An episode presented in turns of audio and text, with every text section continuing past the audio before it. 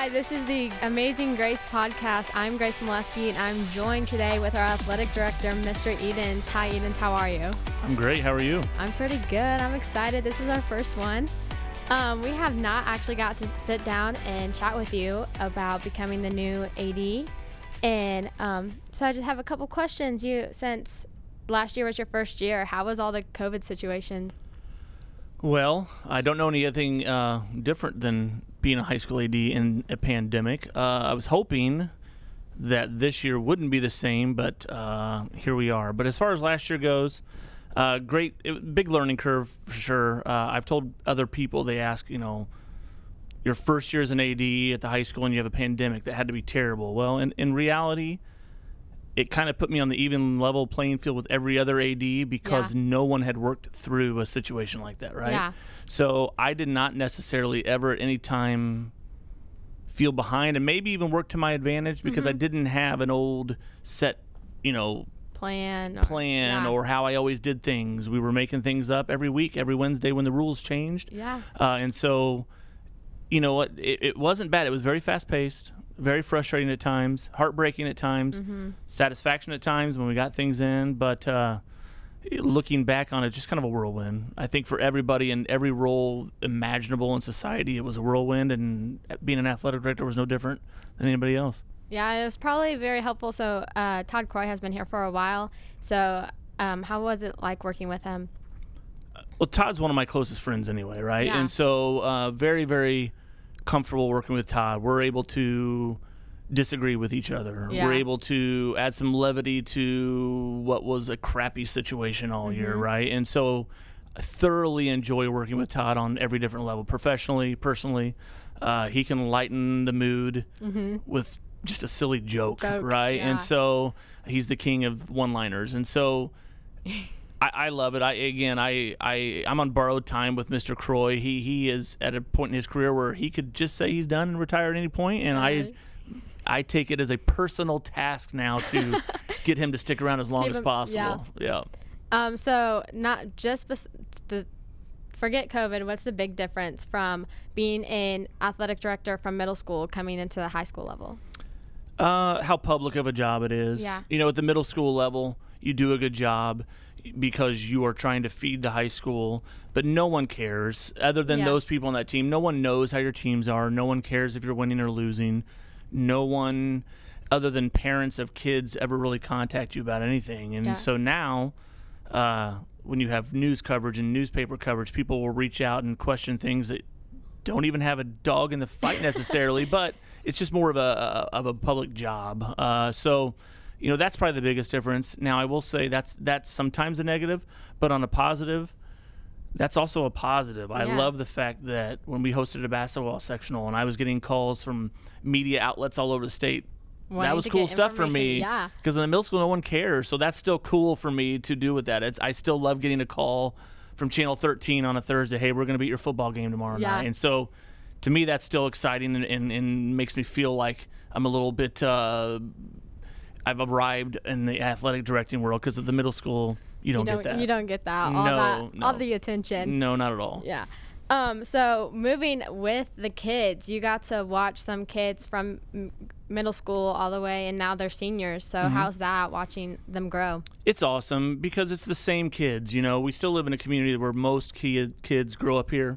Yeah. You know, you get to watch them through youth leagues all the way through high school. And so...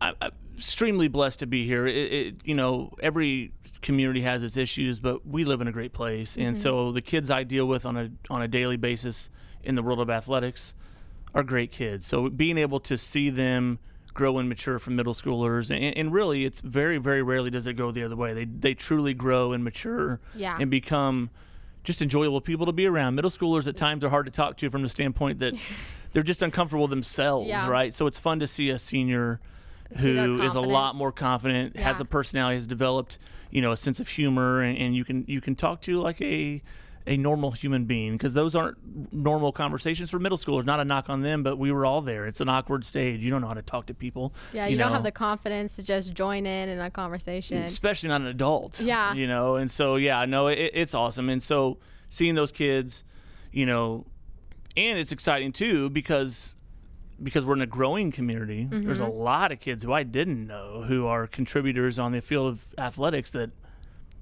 I'm often, where did you come from? Yeah. You know, what school did you go to? And so that that's exciting too, is when you, there's a good mix of that.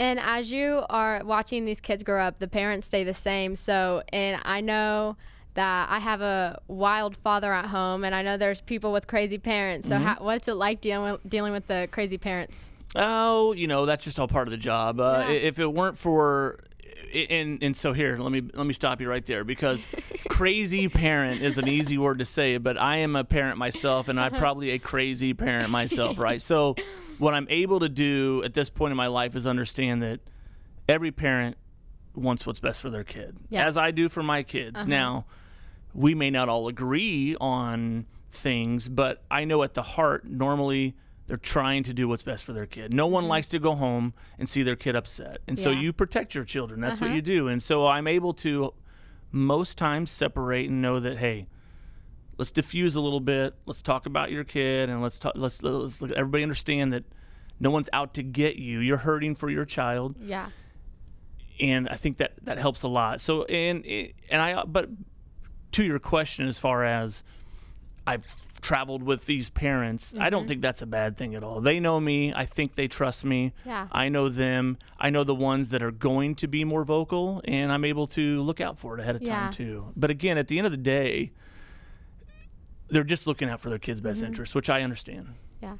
And it builds an, I feel like it builds a nice community. I feel like Wyland has a good athletic, Wyland, like, and the athletic side, a good community that we all support each other. Yeah, you hear nightmare stories from other schools, and we witnessed it. I mean, yeah. you witnessed it at a volleyball game last year. On the mm-hmm. other side, like our we we our fans, all fan bases get excited, but yeah. you know, when you see other things and when you hear stories of other communities and fist fights in the stands, you know, yeah. those aren't things that- our parents are excited and are loud and yeah. sometimes question calls, but for the most part, pretty respectful. They can draw a line and stop. Yeah. And I don't have a problem going up there and telling them that's enough, you know. Yeah. And I have that relationship with them, and you know that hasn't gone south yet. So. Yeah. yeah. What What is your favorite part of your job? Because if I were to be a part of education, I think I would I would want your job and not to be a teacher. Why would you want my job? I'm well, now I'm gonna turn this back okay, on you. Why you okay. say that? Well, I mean, I think it's cool that you get to work with all the athletes mm-hmm. and coaches, and like you get a choice in all the like you get a choice in all the sports. So. Right.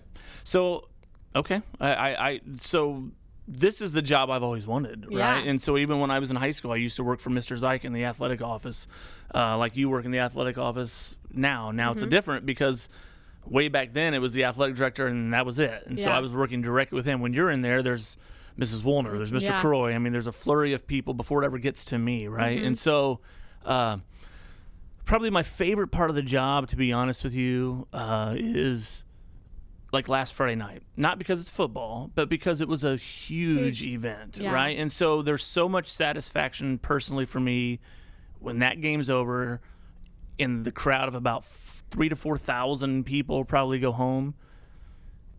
And we pulled it off, right? Yeah. Like, no one understands how many moving parts there is behind the scenes, and, yeah. and nor should they. I mean, but I know, mm-hmm. and there's a few, Mister Sears knows. Yeah. And when you sit back and you say, hey, we pulled that off, and it went smooth, and now we're going to turn around and do it next week. And yeah. so th- those are the things that are personally satisfying. I always want to win. Mm-hmm. Uh, the more I do this job, the more satisfaction I get from that standpoint of giving our kids a good experience. Versus? Versus winning. Mm-hmm. I mean, we always, of course we want to win, but I... That that's just the geeky part of the job I like, yeah. you know, even more so than winning is, is being able to pull off an event, make sure all the kids had fun. I didn't talk to anybody who was at that game Friday who didn't enjoy themselves. Mm-hmm. And so, you know, I take some personal satisfaction and ownership in that. Our student section was fun. It we, was awesome. Yeah, it was. We were loud. I liked it. And again, so what a great community we live in. Yeah. You know, again, if, if we didn't have these free passes this year, you'd probably cut that crowd in half and you still had a good time. Yeah. But not as many, many people, people would have got mm-hmm. to experience that. And so... that's the goal on that, and that's people in our community like Dave E. Beyer and, and, and Mister Brinkman stepping up and mm-hmm. saying, we'll give our own money so that our kids can have that experience. Yeah. So it's awesome. It was nice. Very shout out to them. Thank you of for course. That. Loved it.